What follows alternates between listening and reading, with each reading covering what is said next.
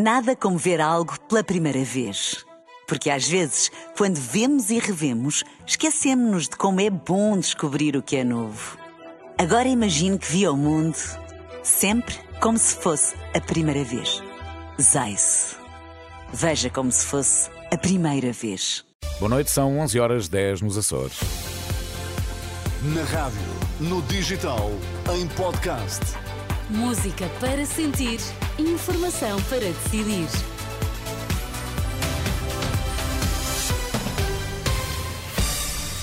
Antes da edição da noite, Pedro Queiro, vamos às notícias em destaque. Para a próxima terça-feira está agendada uma nova ronda no UCIAL, mas eh, por hoje terminou-se acordo mais uma reunião entre os sindicatos médicos e o Ministro da Saúde.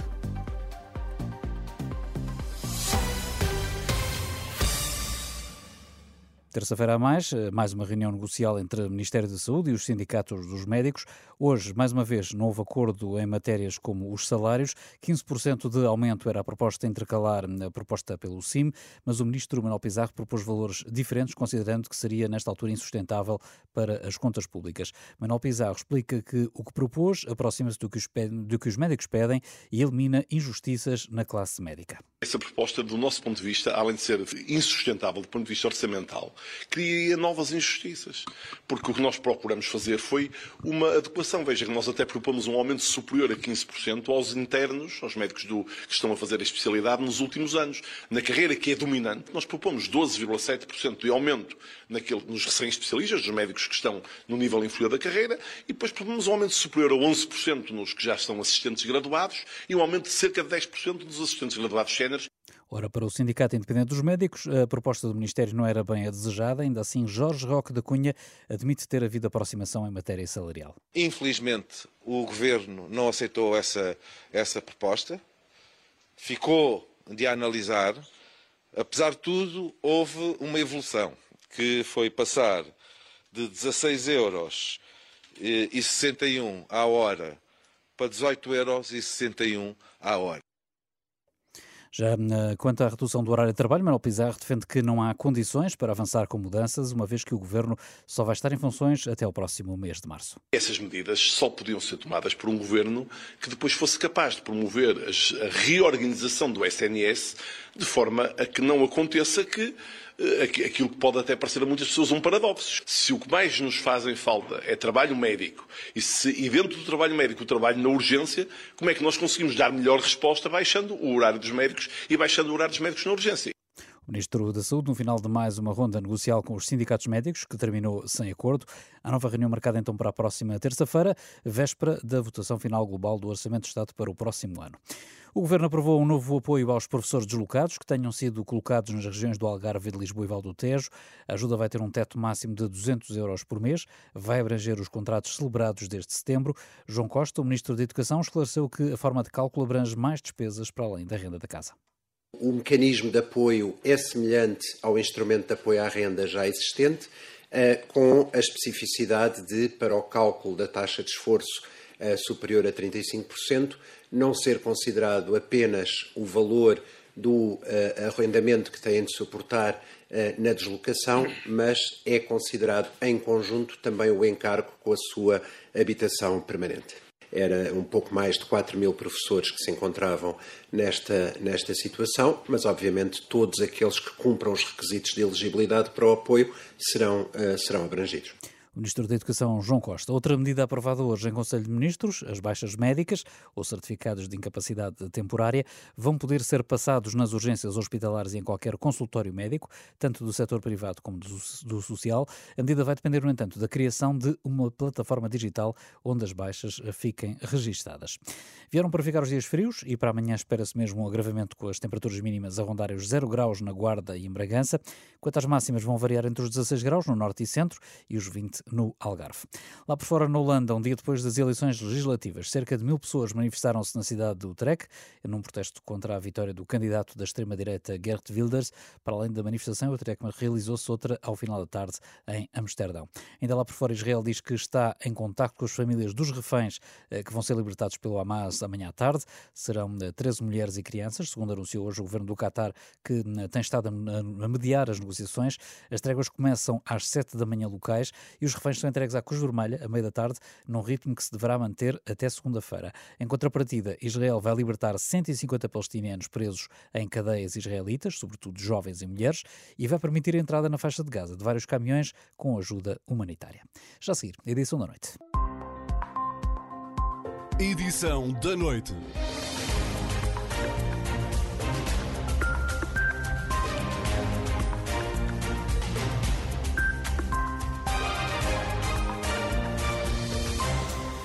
Olá, está com a edição da noite da Renascença. O Presidente da República vai ouvir os partidos com assento na Assembleia Regional dos Açores no próximo dia 30. A convocatória segue-se ao chumbo do Orçamento Regional para 2024. O Governo Regional ainda pode apresentar uma nova proposta aos deputados e José Manuel Bolieiro já disse que tenciona fazê-lo, mas para já o Marcelo Rebelo de Sousa quer escutar a opinião dos partidos. Ouvido pela Renascença, José Manuel Bolieiro não se quer pronunciar sobre a posição do Presidente, garante que vai apresentar uma nova proposta de orçamento, como lhe compete e como está previsto na lei. A minha obrigação, nos termos da lei, é apresentar uma segunda proposta e essa obrigação, este dever, não está dependente de qualquer garantia do Sr. Presidente da República. O Sr. Presidente da República tem as suas prerrogativas constitucionais e decidirá como entender. Eu é que não posso deixar de, num Estado de Direito democrático como aquele que vivamos, de cumprir e fazer cumprir a lei. Sabendo e por isso não pode, estou dependente de qualquer. Que o Presidente da República pode decidir eh, dissolver o Parlamento perante o chumbo deste orçamento. Não excluo nenhuma possibilidade e por isso não passo a falar, até porque seria estultícia, falar sobre as decisões que são absolutamente livres do Sr. Presidente da República. Agora, uma coisa é certa. sobre o assunto? Não, não falei, nem tinha que falar. Eu estou num quadro, dentro deste Estado de Direito que vivamos e que eu uh, respeito na íntegra, a cumprir o que a lei prevê no quadro da lei do enquadramento orçamental nos Açores. José Manuel Bolieiro, o presidente do Governo Regional dos Açores, ouvido esta tarde pelo jornalista Pedro Mesquita. A oposição pede eleições eh, antecipadas. Vasco Cordeiro, líder parlamentar do PS dos Açores, lamenta que só depois do chumbo do orçamento o Governo Regional tenha mostrado disponibilidade para negociar. Se o Governo Regional estava ou está mesmo interessado em evitar esta situação, talvez essa disponibilidade que ele agora manifesta devesse ter manifestado antes, nomeadamente aos seus parceiros, porque todos nós ouvimos, da parte desses parceiros, que ninguém fechou a porta. Foi o governo que se afastou e foi o governo que incumpriu.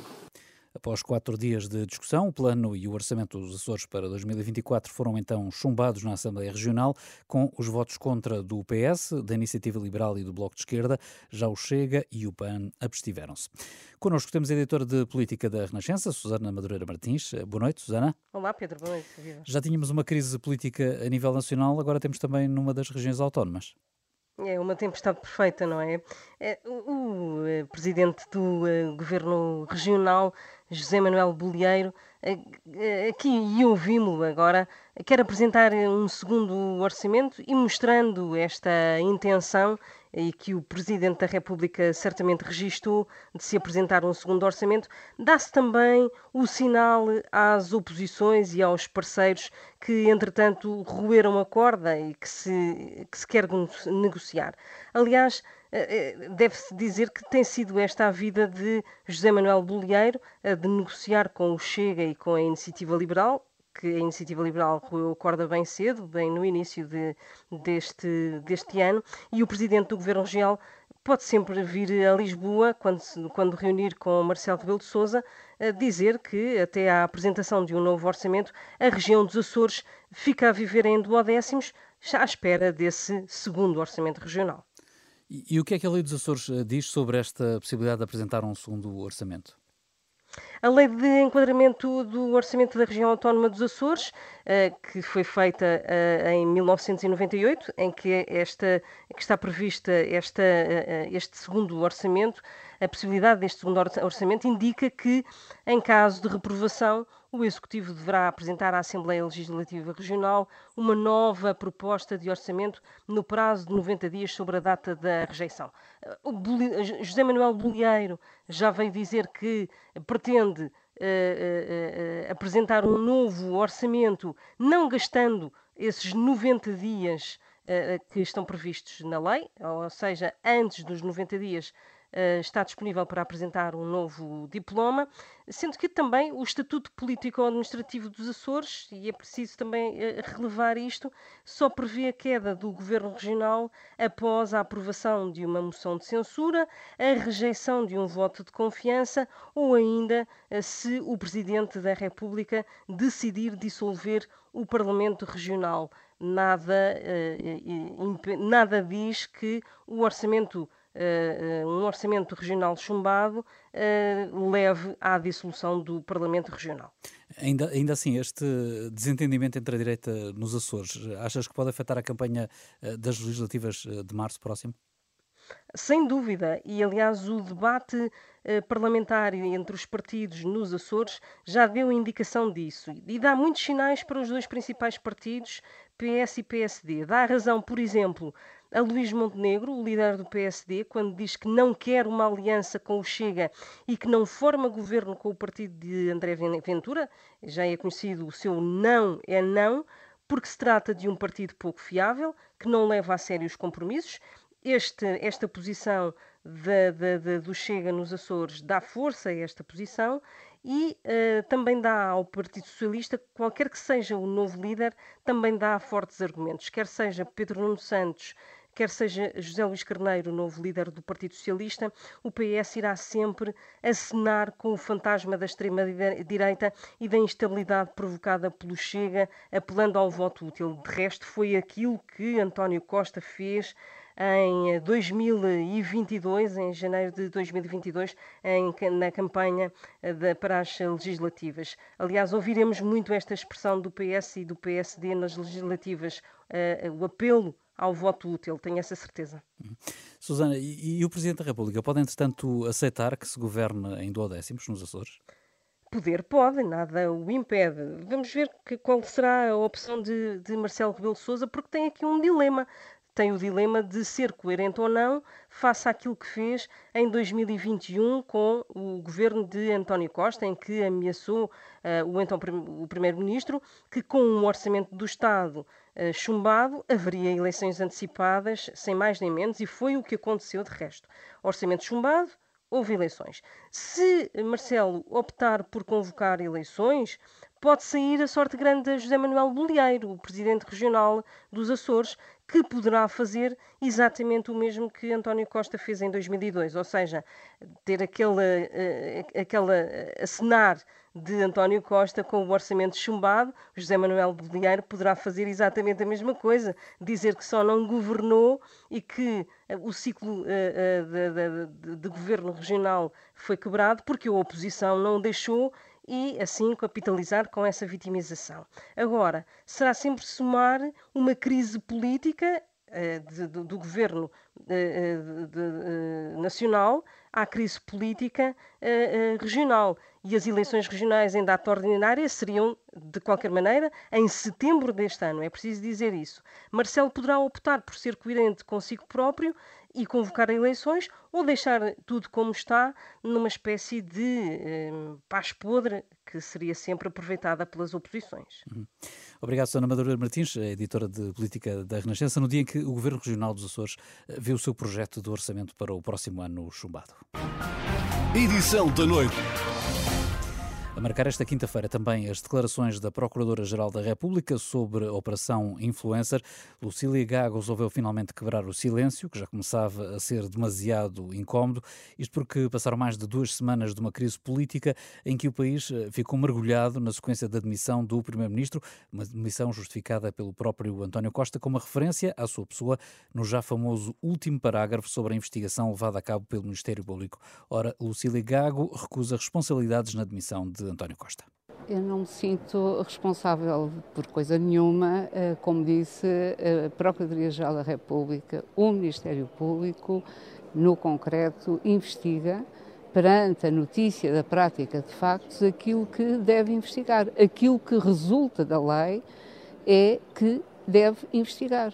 E a Procuradora-Geral da República justifica o parágrafo em que se refere António Costa com a necessidade de transparência.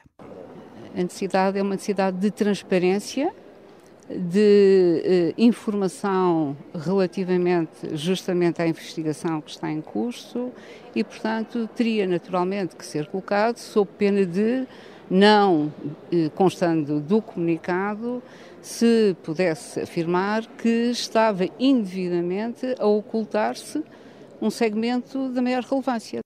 Declarações de Lucília Gago à margem de um fórum sobre violência doméstica que decorreu hoje e ainda se prolonga até amanhã na Polícia Judiciária. A Procuradora esclareceu ainda que foi a Belém, a 7 de novembro, o dia das buscas da Operação Influencer, a pedido de Marcelo Rebelo de Sousa, considerando natural que Marcelo quisesse conversar sobre temas relevantes da atividade do Ministério Público. Já sobre os erros que o Ministério Público tem vindo a reconhecer no processo, Lucília Gago chutou para canto.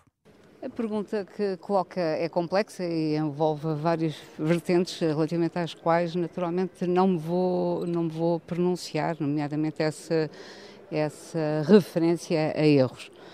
Aquilo que quero dizer é que o Ministério Público continuará a fazer as investigações, essa e todas as outras que tem em mãos, naturalmente sem dramatizar. Fará aquilo que é a sua função, o seu papel e, como tal, eh, não tenho quaisquer comentários a fazer. Do lado do PS, do Governo, mas também do PSD, não houve até agora comentários oficiais estas declarações da Procuradora-Geral da República. Quanto à oposição, o Chega considera que Lucília Gago agiu bem e considerou inaceitável o que diz ser um ataque que está a ser feito ao Ministério Público. Este consenso que se está a gerar, infelizmente, em alguns partidos, de atacar desalmadamente o Ministério Público, como se fosse o culpado da queda do governo e o culpado da instabilidade, então têm que, têm que ser coerentes com o que defendem. O que queriam era que o Ministério Público do nosso país, quando envolve o Primeiro-Ministro, não investigasse. Ou então, se investigasse, não dissesse. Ou onde o Ministério Público esconda do país as investigações que correm, ou sobre os líderes dos partidos, ou sobre o seu Presidente da República, ou sobre, sobre o Primeiro-Ministro. E, portanto, eu acho que a Sra. Procuradora-Geral da República, o Ministério Público em geral, está correto quando diz não é por nossa culpa que o seu Primeiro-Ministro se demitiu. O líder do Chega, André Ventura, já a Iniciativa Liberal quer agora explicações de António Costa. Para Rui Rocha, Lucília Gago disse o essencial, faltando apenas que o Primeiro-Ministro esclareça quem sugeriu, afinal, a chamada da Procuradora a Belém no dia 7. O senhor Primeiro-Ministro foi já desmentido publicamente por Conselheiros de Estado. Ah, o próprio senhor Presidente da República apresentou uma versão que é diferente daquela que o senhor Primeiro-Ministro quis passar e, portanto, eu penso que há de facto agora uma única grande ausência, que é a explicação do senhor Primeiro-Ministro sobre sugeriu ou não sugeriu que se chamasse a senhora Procuradora a Belém e, segundo, porque é que o fez. Por seu lado, Inês Sousa Real tem uma opinião contrária, diz que não cabe à Procuradora entrar no diz que disse sobre o parágrafo e a ida ao Palácio de Belém, no dia em que o Primeiro-Ministro acabou por se demitir. A deputada do PAN diz que Lucília Gago devia era ter explicado os erros do Ministério Público nesta investigação. Entrar, de alguma forma, neste jogo da politiquice, do diz que disse, quem é que efetivamente veio ou não transmitir a informação, se foi ou não chamada a intervir, que não nos parece que devia ser esse o papel uh, da Sra. Procuradora-Geral da República, mas antes importante explicar a que é que se deveu este lapso que ocorreu no processo, que poderá ter sido simplesmente a uma falta crónica de meios, como já tem vindo a ser apontado ao longo dos anos.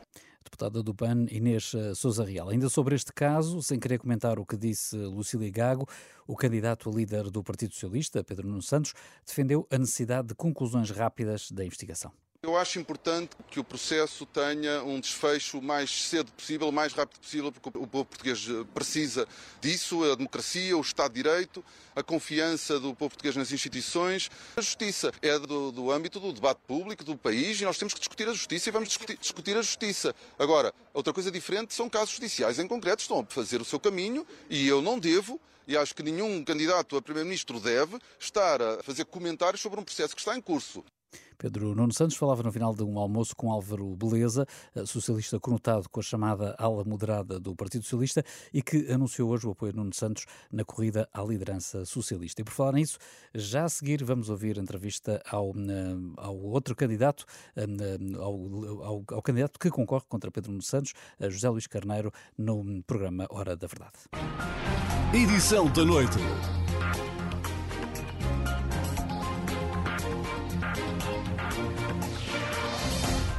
Viva está com o Guarda da Verdade. O nosso convidado é José Luís Carneiro, Ministro da Administração Interna e é candidato à liderança do Partido Socialista. Eu sou a Susana Madureira Martins e comigo está a jornalista do Público Helena Pereira. Bem-vindo. Estaria ou não disponível para viabilizar um governo minoritário do Partido Social Democrata? Estou convicto de que ganharei as eleições e, portanto, por mim, o Chega não chega ao poder porque o Partido Socialista ganhará as eleições.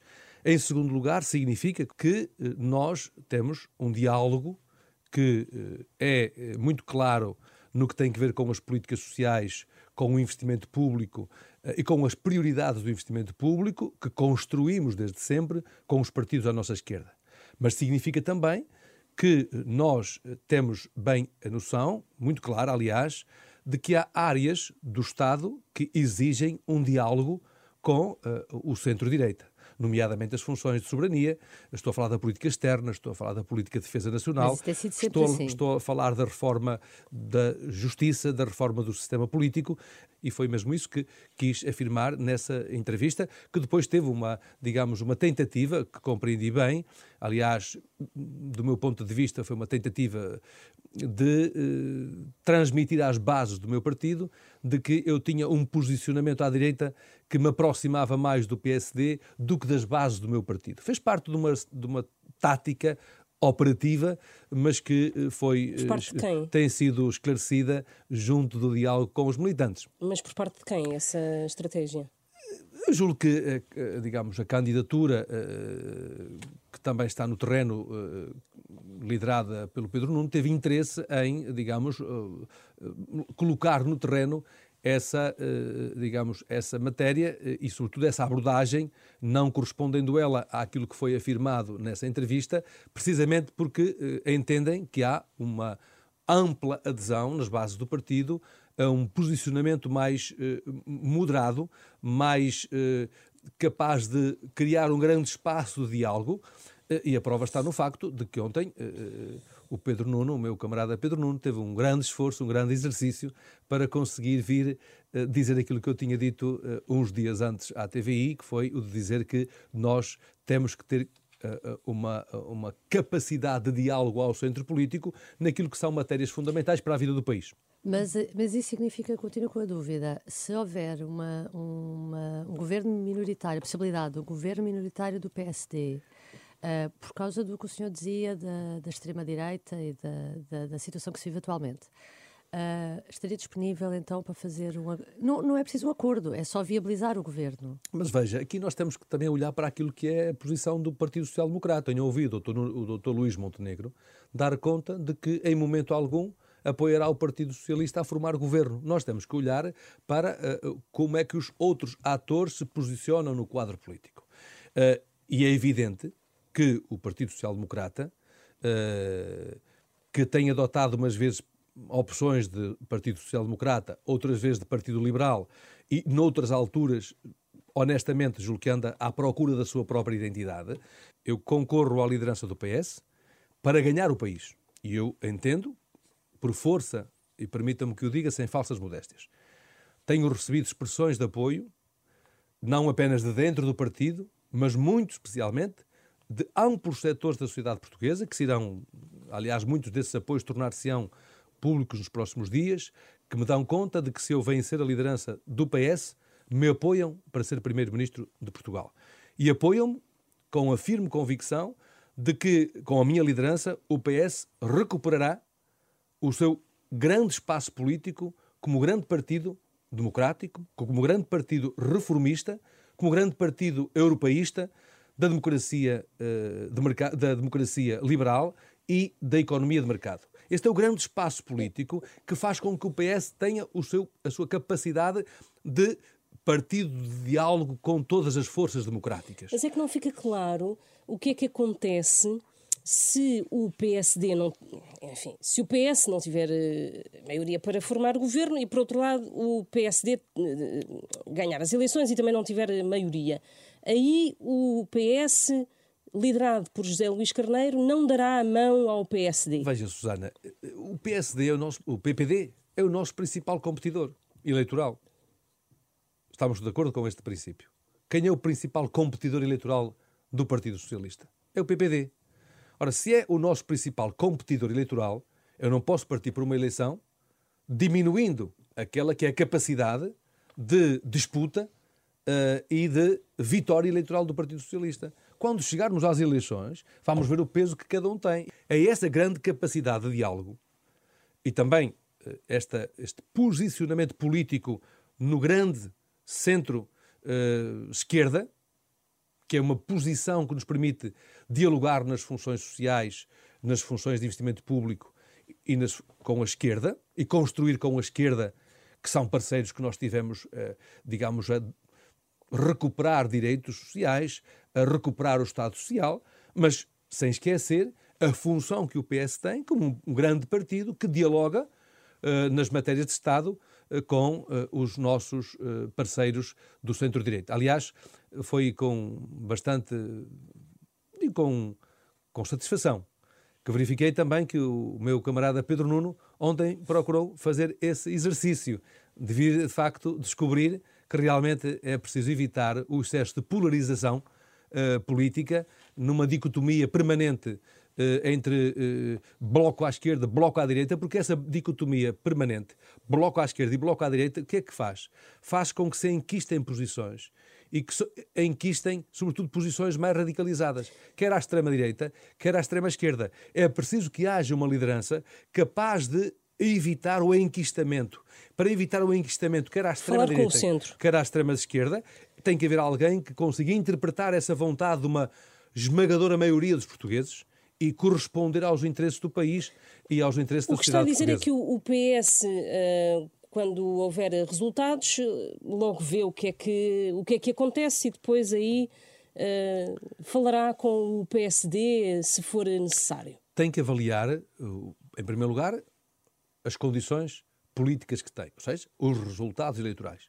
É possível encontrar uma convergência parlamentar no cumprimento destes objetivos nacionais, porque uh, as maiorias ou minorias parlamentares elas constroem-se em função de soluções políticas para o país. E o que eu estou a dizer é que as soluções políticas para o país, a sua matriz está estabelecida no percurso que tem vindo a ser feito de crescimento da economia, de crescimento do emprego, de melhoria dos salários, de melhoria dos rendimentos das famílias e de continuidade no investimento público, nas prioridades que são, são prioridades que estão identificadas. Um governo seja... minoritário, eh, por exemplo, a Guterres, era algo que poderia ser replicado se voltasse a acontecer. Veja, mas convém que fique claro que eu vou bater-me para garantir, garantir uma maioria estável, Sim. Uh, porque entendo, entendo, por força das expressões que irão poder também conhecer nos próximos dias, nas próximas semanas, há uma expressão de vontades muito ampla que quer convergir. São cidadãos da sociedade civil, são instituições da sociedade civil que encontram no Partido Socialista o fator de estabilidade e o fator de segurança para garantir estes compromissos. Ah, nas últimas intervenções, o senhor tem dito que o PS precisa de moderação. E em que é que acha que Pedro Nuno Santos é radical? O facto de fazer uma afirmação de que o Partido Socialista uh, deve ter uh, lideranças e deve ter uh, atitudes, comportamentos de ponderação tem que ver com o facto de eu entender à luz da informação de que disponho e que me compreendem, dadas as funções que tenho hoje, tenho informação que é uma informação que está para além da informação do cotidiano, tenho acesso a, a, informação de nível estratégico e entendo que nós vivemos um momento uh, europeu e internacional que exige uma cultura de Estado muito acentuada naquilo que é a valorização das funções de soberania e exige lideranças com um especial sentido de compromisso, com um especial sentido de ponderação no processo de decisão e com uma cultura de compatibilização entre aquilo que poderíamos considerar a ética das convicções e a ética da responsabilidade. Muitas das vezes nós, todos nós temos os nossos impulsos uh, emotivos, emocionais, que nos levariam para determinado tipo de posições. Mas há um dever que temos sempre quando estamos no exercício de funções públicas ou de funções de Estado. É o de avaliar as consequências e os efeitos desses nossos impulsos, dessas nossas atitudes mais emocionais. Por muito que nós eh, valorizemos as paixões Está a dizer, uh, em relação ao seu adversário, que o seu adversário é mais movido pela emotividade e pode ser mais perigoso? Não, o que eu estou a dizer é, digamos, a classificar aquelas que são as minhas características pessoais, e, por entender que elas são úteis uh, uh, ao meu partido e que são úteis ao meu país. E que são, diferentes, e que são diferentes das características mas, do seu adversário. Mas eu queria que ficasse claro, a minha candidatura não é contra ninguém. A minha candidatura... Não, mas tem que se distinguir. Uh, bom, mas, é, se, isso, se distingue mas, nisso. Bom, mas eu, sobre as distinções, peço que depois aqueles que avaliam em consciência e que têm que votar, que façam a avaliação. O que e essa, essa garantia é garantia. A moderação uh, serve de tampão aos extremos. É isso mesmo que eu estou a dizer. Em relação à, à ligação aos eh, partidos de, de, de, à esquerda do, do PS. Uma nova geringonça seria viável com José Luís Carneiro, em caso de necessidade? Bom, eu compreendo que eh, os órgãos de comunicação sociais eh, queiram, digamos, a chamada chapa 3. Uhum. Bom, eu diria que os dirigentes políticos têm responsabilidades que estão para além da chapa 3, ou seja, têm a responsabilidade de construírem soluções que sirvam o país. Ou seja, mais do que discutir se é a geringonça à esquerda ou se é a geringonça à direita, o que é que os portugueses querem saber? Olha, os mais idosos que eu tenho ouvido querem saber se as pensões estão garantidas. Mas primeiro querem saber como é que é possível haver, haver, governo, Bom, porque pode mas... haver eleições e o governo, como já vimos, Uh, o partido que ganha as eleições ou que fica à frente não consegue formar governo. É importante haver soluções de governo. Eu estou confiante de que uh, ganharei as eleições e ganharei as eleições em condições de formar governo. Foi chefe de gabinete de Francisco Assis há uns anos largos. Surpreende-o que eh, Assis, conotado também com, a, com posições mais ao centro do Partido Socialista, se tenha colocado agora ao lado de Pedro Nuno Santos. Acha que houve aqui alguma, algum tipo de mercearia, alguma troca de. Eu quero, quero reiterar a minha relação de amizade e de respeito pelo Dr. Francisco Assis e, naturalmente, sendo eu um amante das liberdades uh, e da autonomia, tenho o dever de respeitar as opções que cada um, em cada momento, decide Ficou fazer. Ficou surpreendido? Surpreendido fiquei.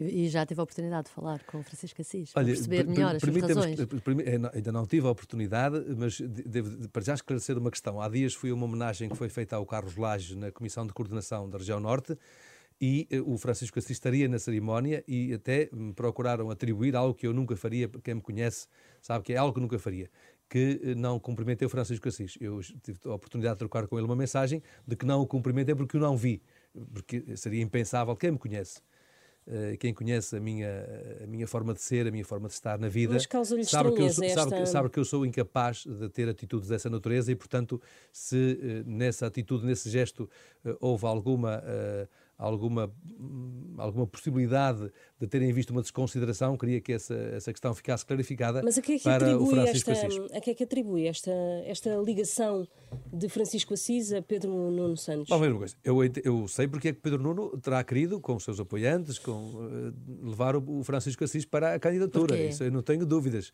Bom, acho que é evidente que o Pedro Nuno quis ter... Uh, algumas teve, teve, quis ter algumas personalidades que lhe podem dar uma marca de alguém que também consegue dialogar ao centro. Aliás, o esforço que fez na entrevista de ontem eh, é um esforço todo ele concentrado nesse objetivo. Eh, estou em crer que eh, não é suficiente para uma marca de posicionamento político que é muito clara aos olhos dos portugueses. Qual é essa marca?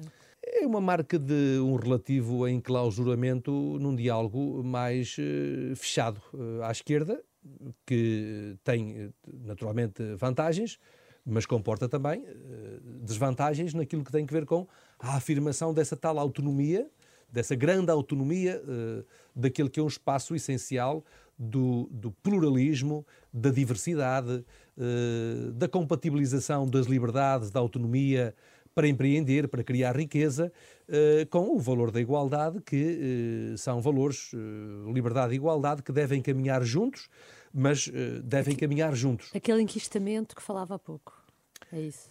Uh, a minha candidatura é uma candidatura que uh, fala para todos, todas as forças políticas e sociais e que hum, se afirma claramente como a, candidatura capaz de mobilizar Acha esse que Pedro amplo Nuno espaço Santos político. gostava mais de um governo, gostou mais do governo de Geringonça do que do governo de maioria absoluta? Bem, e são perguntas que têm que lhe ser colocadas a ele. Uh, já definiu quem é que irá propor, por exemplo, para presidente do Partido Socialista, no caso de ser eleito secretário-geral? Por exemplo, uh, Carlos César é o atual presidente do partido, poderá manter-se? Hum, não está a pensar nisso? Olha, devo... Está a pensar noutras pessoas? Bem, permita-me dar conta de que tenho tido, na relação com o presidente do partido, uma relação de grande cordialidade, de trabalho institucional uh, e que permitiu até construir uma relação de amizade que estimo e que considero. E terá, que, e terá mas, sequência essa mas é, é aproximação? Uma, é, naturalmente, eh, algo que teremos que ver depois das eleições e de compreender também aquilo que é a própria disponibilidade das pessoas para o desempenho, a continuidade do desempenho das suas funções ou para a alteração do quadro de representação dentro do próprio partido. É um, assunto, é um assunto sobre o qual, honestamente, não refleti.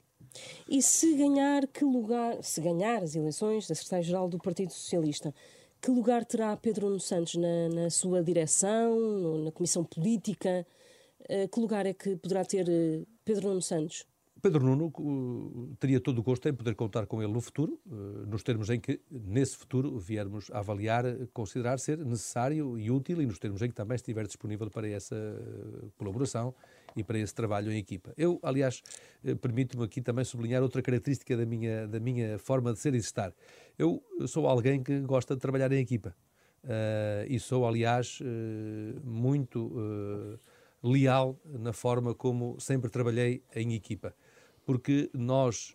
Pedro não teria, por exemplo, lugar no seu secretariado? Eu entendo que ele dava um grande contributo no Secretariado Nacional do Partido Socialista. E se ele estiver disponível para integrar o secretariado, com certeza que terei todas, todo o gosto em tê-lo no Secretariado Nacional do Partido Socialista. E ele teria lugar num governo seu, por exemplo, como ministro? Eu quero contar com o Pedro Nuno no futuro, ganhando as eleições no PS eh, e ganhando as eleições no país. Assim ele esteja disponível para poder participar nesse percurso, uh, nesse percurso comum, que é um percurso de serviço aos valores e aos ideais uh, do Mário Soares e... e todos quantos serviram o Partido Socialista até hoje, de todos os secretários-gerais. E António Costa, uh, acha que está politicamente morto? Eu entendo que o António Costa tem ainda um percurso político no futuro. Ele próprio disse que não se via tão cedo a desempenhar qualquer cargo executivo. E entendo que ele o disse considerando aquilo que também uh, são as características de, no âmbito daquilo que é público ou public, publicamente conhecido, aquilo que pode ser uma grande conexão de dimensões de investigação que tornarão uh, o desfecho deste processo uh, duradouro e complexo. Todavia, por aquilo que se vai conhecendo, é possível que se venha a verificar que as, as, digamos, os termos e os indícios daquilo que numa primeira fase apareceu como muito complexo, afinal, seja algo de mais simples e de menos complexo. Se assim for, e se houver a celeridade desejável uh, no esclarecimento uh, desta matéria, particularmente no que respeita ao Primeiro-Ministro, e esse esclarecimento célere é desejável pelo impacto. Até dia 10 de março? Não quero colocar as coisas nesses termos. não seja, quer dizer o mesmo que Augusto Santos Silva? Quero mais uma vez colocar a questão em termos de interesse nacional, ou seja, este processo teve um impacto político nacional muito significativo e teve um impacto internacional uh, na imagem do Estado português. E, sobretudo, e por, do, do, Partido Socialista e, também. E, portanto, é, é, desejável que, tão breve quanto possível, sem colocar em causa, naturalmente, a profundidade e a segurança uh, dos termos da administração da justiça, mas que é desejável que, tão breve quanto possível, seja clarificado. Assim sendo, eu estou convicto de que o Dr. António Costa tem, pela, pelo seu percurso de vida uh, cívica e pelo percurso de vida política, muito a dar ao país e muito a dar a outras instâncias internacionais, assim seja, assim seja essa a sua vontade e essa a sua disponibilidade. Acha que, que ainda seria possível em instâncias internacionais? Está a pensar em quê?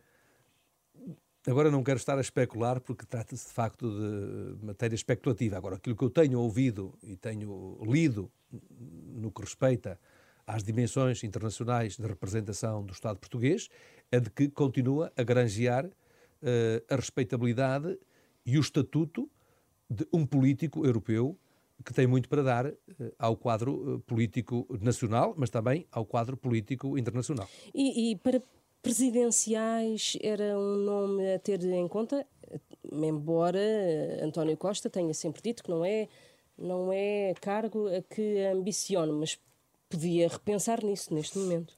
Ele tem condições para desempenhar diversas funções.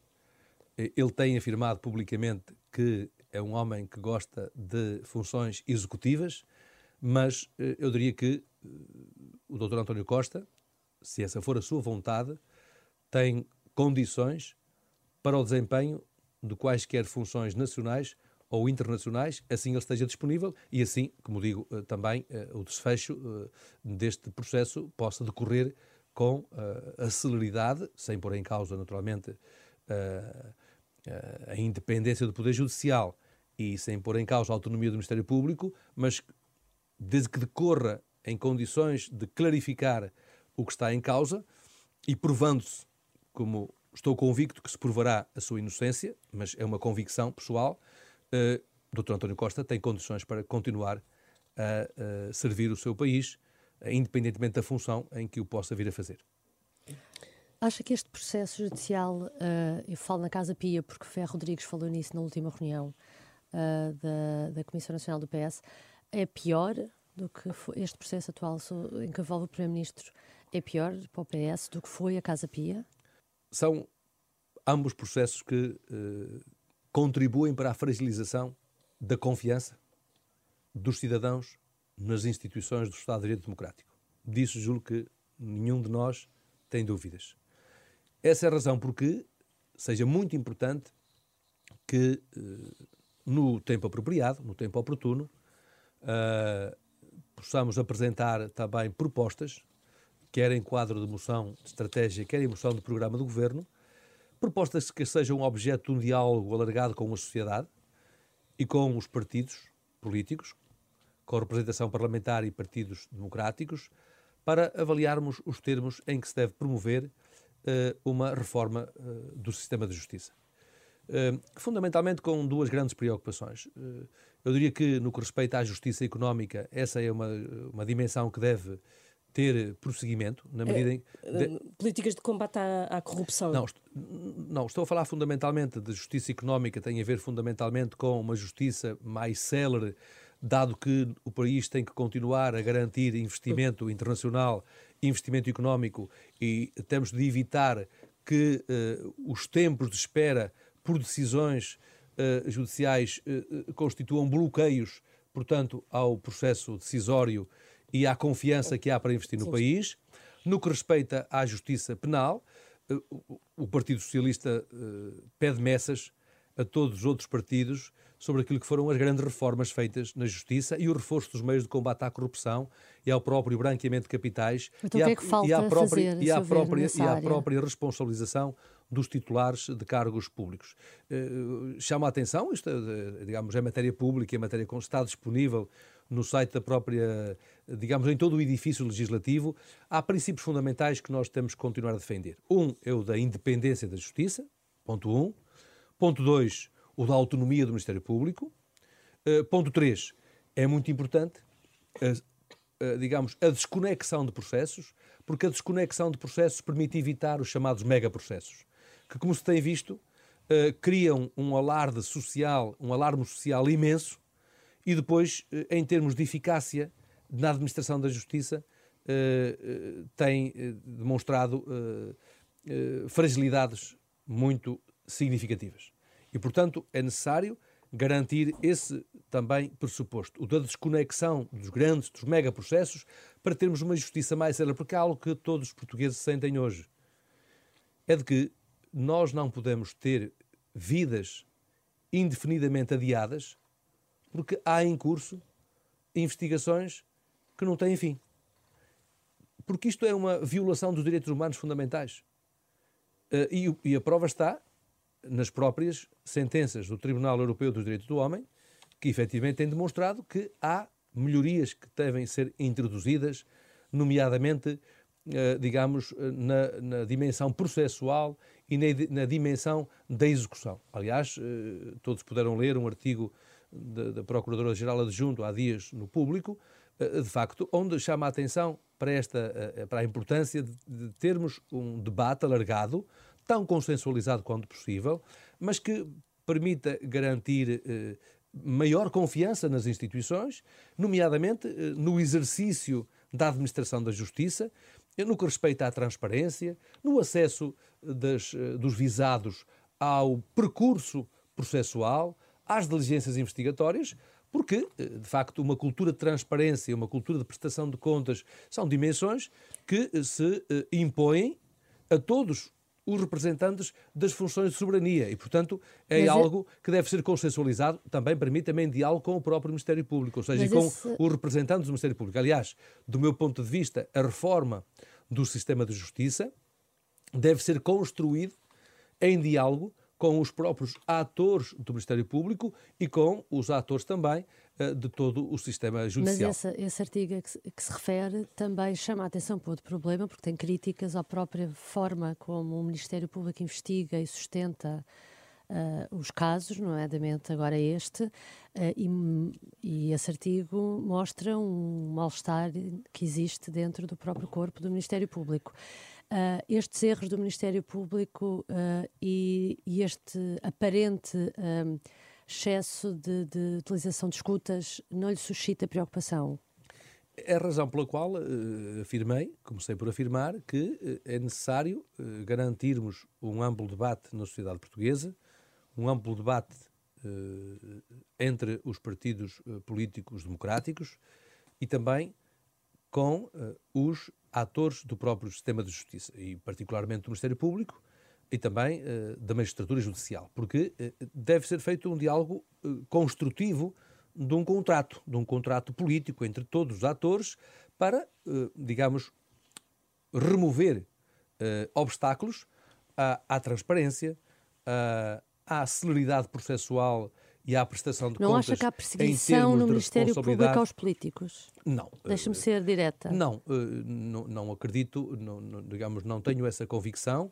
Eh, entendo é que o próprio uh, sistema, como tem funcionado, precisa de uma atualização, porque verifiquei também nas considerações que têm vindo a ser feitas do ponto de vista público, foi há uma, digamos, conclusão que se pode extrair, que é a conclusão de que estando confiada à Procuradoria-Geral da República o processo, digamos, de direção uh, do próprio, uh, digamos, do trabalho do uh, Ministério Público, o que é certo é que há uma autonomia que vai sendo exercitada de, modo, de um modo que é relativamente pulverizado.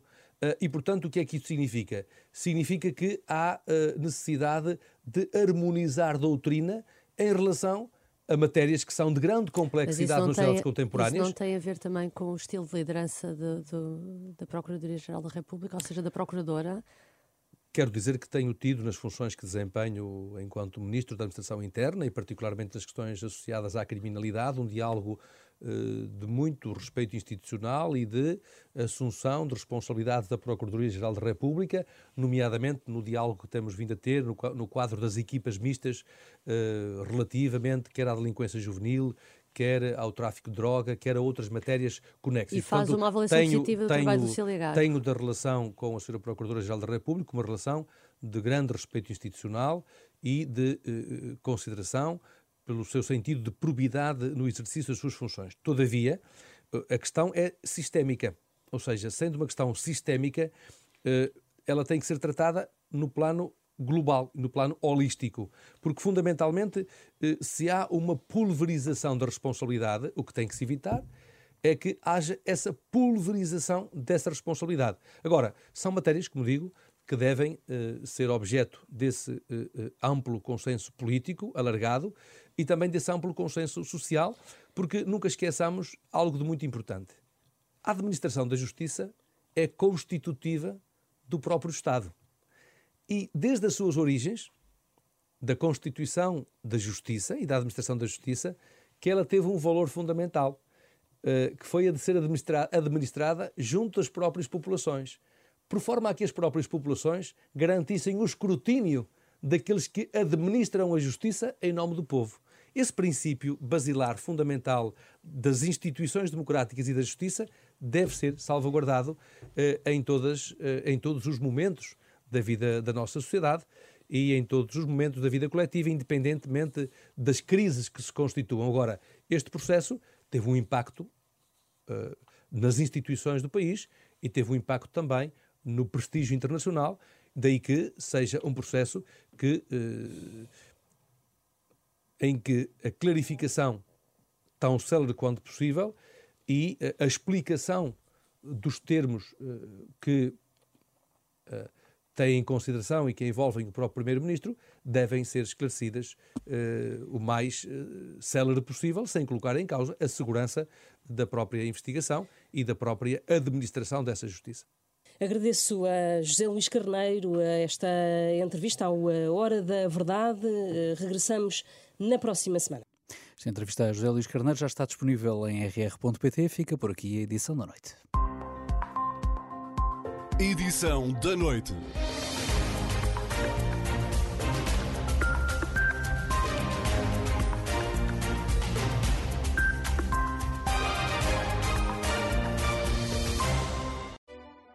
Nada como ver algo pela primeira vez. Porque às vezes, quando vemos e revemos, esquecemos-nos de como é bom descobrir o que é novo. Agora imagine que viu o mundo sempre como se fosse a primeira vez. Zais. Veja como se fosse a primeira vez.